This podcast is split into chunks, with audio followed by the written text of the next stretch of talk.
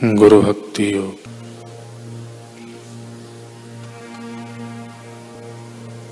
पातकी एवं स्वार्थी लोग,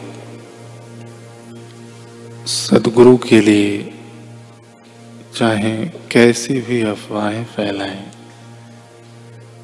फिर भी सुज्ञ समाज एवं शिष्यगण सदगुरु के पावन सानिध्य और उनकी मधुर याद से अपना हृदय पावन रखते हैं। किसी प्रकार के ज्ञान की प्राप्ति विशेषतः आत्म विषयक मूल्यवान ज्ञान की प्राप्ति गुरु से ही हो सकती है। गुरु की परोपकारी कृपा शिष्य के लिए सर्वस्व है। आत्मज्ञान के द्वार खोलने वाली गुरु कृपा ही है। आत्मसमर्पण का अर्थ है, अपने आप को संपूर्णतः गुरु के शरण में छोड़ देना।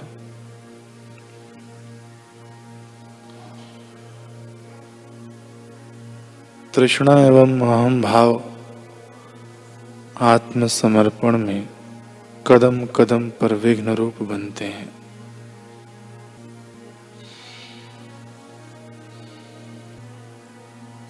कल हमने सुना,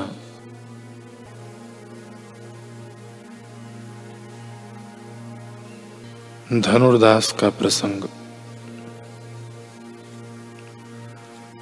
धनुर्दास ने हेमांबा से विवाह किया।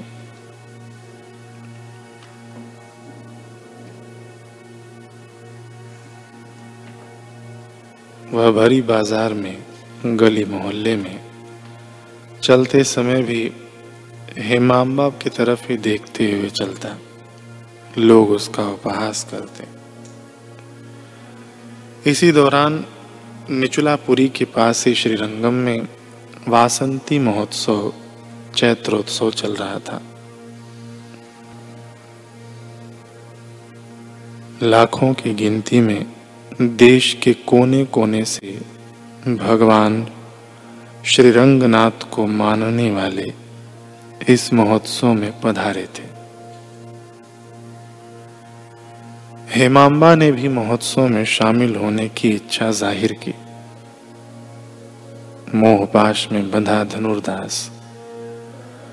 मना तो किसी हालत में नहीं कर सकता था। लेकिन समस्या इस भरे मेले में भी धनुर्दास ऐसे ही निर्लज होकर हेमांबा की तरफ़ मुख करके उल्टा चल रहा था। अब जो धनुर्दास के बारे में जानते थे, उनके लिए तो यह सामान्य था। लेकिन नवागंतुकों के लिए यह आश्चर्य का विषय था। दुनिया रुक रुक कर धनुदास को ऐसे चलते देख रही थी।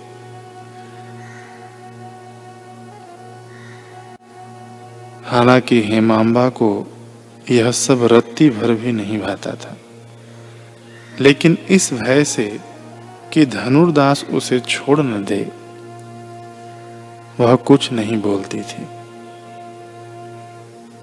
सौभाग्य से श्री रामानुज स्वामी जी भी इस दौरान श्रीरंगम के आश्रम में थे। भ्रमण करते हुए जैसे ही उनकी दृष्टि धनुर्दास पर पड़ी तो उन्हें बड़ा अफसोस हुआ। अफसोस होना लाजमी भी था। उनकी आँखों के सामने कमल का सुंदर फूल प्रभु चरणों में चढ़ने की बजाय कब्र पर खाक हो रहा था। तुरंत उन्होंने अपने एक शिष्य के माध्यम से धनुर्दास को संदेश पहुँचाया कि वह उनसे आश्रम में आकर मिले। धनुर्दास ने सुना तो मन में भय उत्पन्न हो गया। अवश्य ही मेरी निर्लजता को देखकर उन्हें बुरा लगा होगा। लगता है खूब डांटेंगे। ना बाबा ना, मैं नहीं जाने वाला। लेकिन संतों का आदेश ठुकराने में भी तो कल्याण नहीं। बचपन से, बड़े बुज़ुर्गों से यही सुना है। चलो, देखी जाएगी। चला जाता हूँ आश्रम में। डांटेंगे ही तो फटकार लगाएँगे। कोई फांसी पर तो लटका नहीं देंगे। यह सोचकर धनुर्दास आश्रम पहुँच गया। लेकिन आश्चर्य, श्री रामानुज स्वामी ने उसे डांटने की बजाय बड़े प्रेम से अपने पास बिठाया और फिर उसकी पीठ पर हाथ फेरते हुए बोले, बेटा धनुर्दास, जो मैं कहता हूँ ध्यान से सुनो। तुम समझ ही गए होंगे कि मैंने तुम्हें क्यों बुलाया है। ऐसा नहीं कि मुझे तुमसे कोई गिला नहीं। ठीक है, सांसारिक रिश्ता है। निभाना तो है ही, वह तो फ़र्ज़ है। लेकिन यूँ चमड़े के पीछे पागल हो जाना भी तो ठीक नहीं। आखिरकार तन है और यह नश्वर है। है ना? फिर नश्वर से प्यार भी तो नश्वर ही होगा। आज है और कल नहीं। बेटा, थोड़ा गहराई से सोचो। हेमांबा तभी तक ही तो सुंदर है जब तक प्रभु उसके शरीर के अंदर निवास कर रहे हैं। यदि प्रभु उसके शरीर से निकल जाए तो क्या तब भी तो उसकी मृतक देह से प्रेम करेगा? नहीं ना। फिर क्यों नहीं तो उस सुंदरी के भी आधार, उस सुंदर परमात्मा से प्रेम करता है? उन्हीं के कारण केवल हेमांबा ही नहीं, पूरी कायनात सुंदर है। धनुर्दास एक बच्चे की भांति भोला सा बना सब कुछ सुन रहा था। श्री रामानुज स्वामी जी के शब्द उसे एक अजीब सी ठंडक दे रहे थे। वह सोचने लगा, क्या वाकई में परमात्मा हिमांबा से भी सुंदर है, जिससे सब कुछ सुंदर है?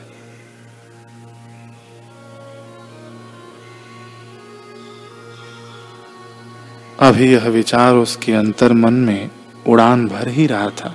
कि अचानक श्री रामानुज स्वामी जी के कक्ष में एक अलौकिक प्रकाश फैल गया।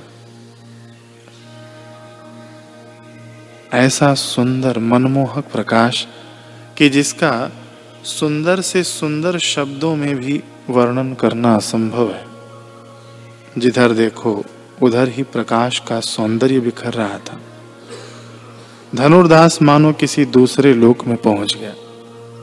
लेकिन अभी उसने इस प्रकार के मोतियों को समेटने के लिए अपनी झोली फैलाई भर थी कि श्री रामानुज स्वामी ने अपनी कृपा समेट ली।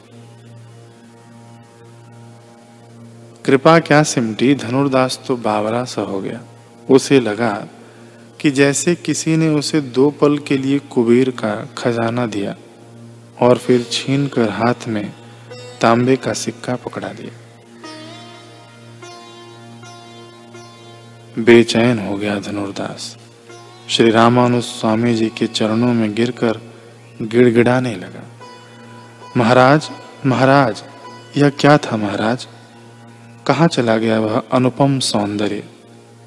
निस्संदेह, ऐसा सौंदर्य तो मैंने संसार की किसी भी वस्तु में नहीं देखा। एक बार फिर से फिर से मुझे उस प्रकाश में ले चलिए महाराज। केवल एक झलक दिखा दीजिए। महाराज सच कहता हूँ, इस अनुभव को पाने के लिए मैं कोई भी कीमत दे सकता हूँ। कुछ भी। हाँ कुछ भी छोड़ सकता हूँ। हेमांबा को भी छोड़ सकता हूँ।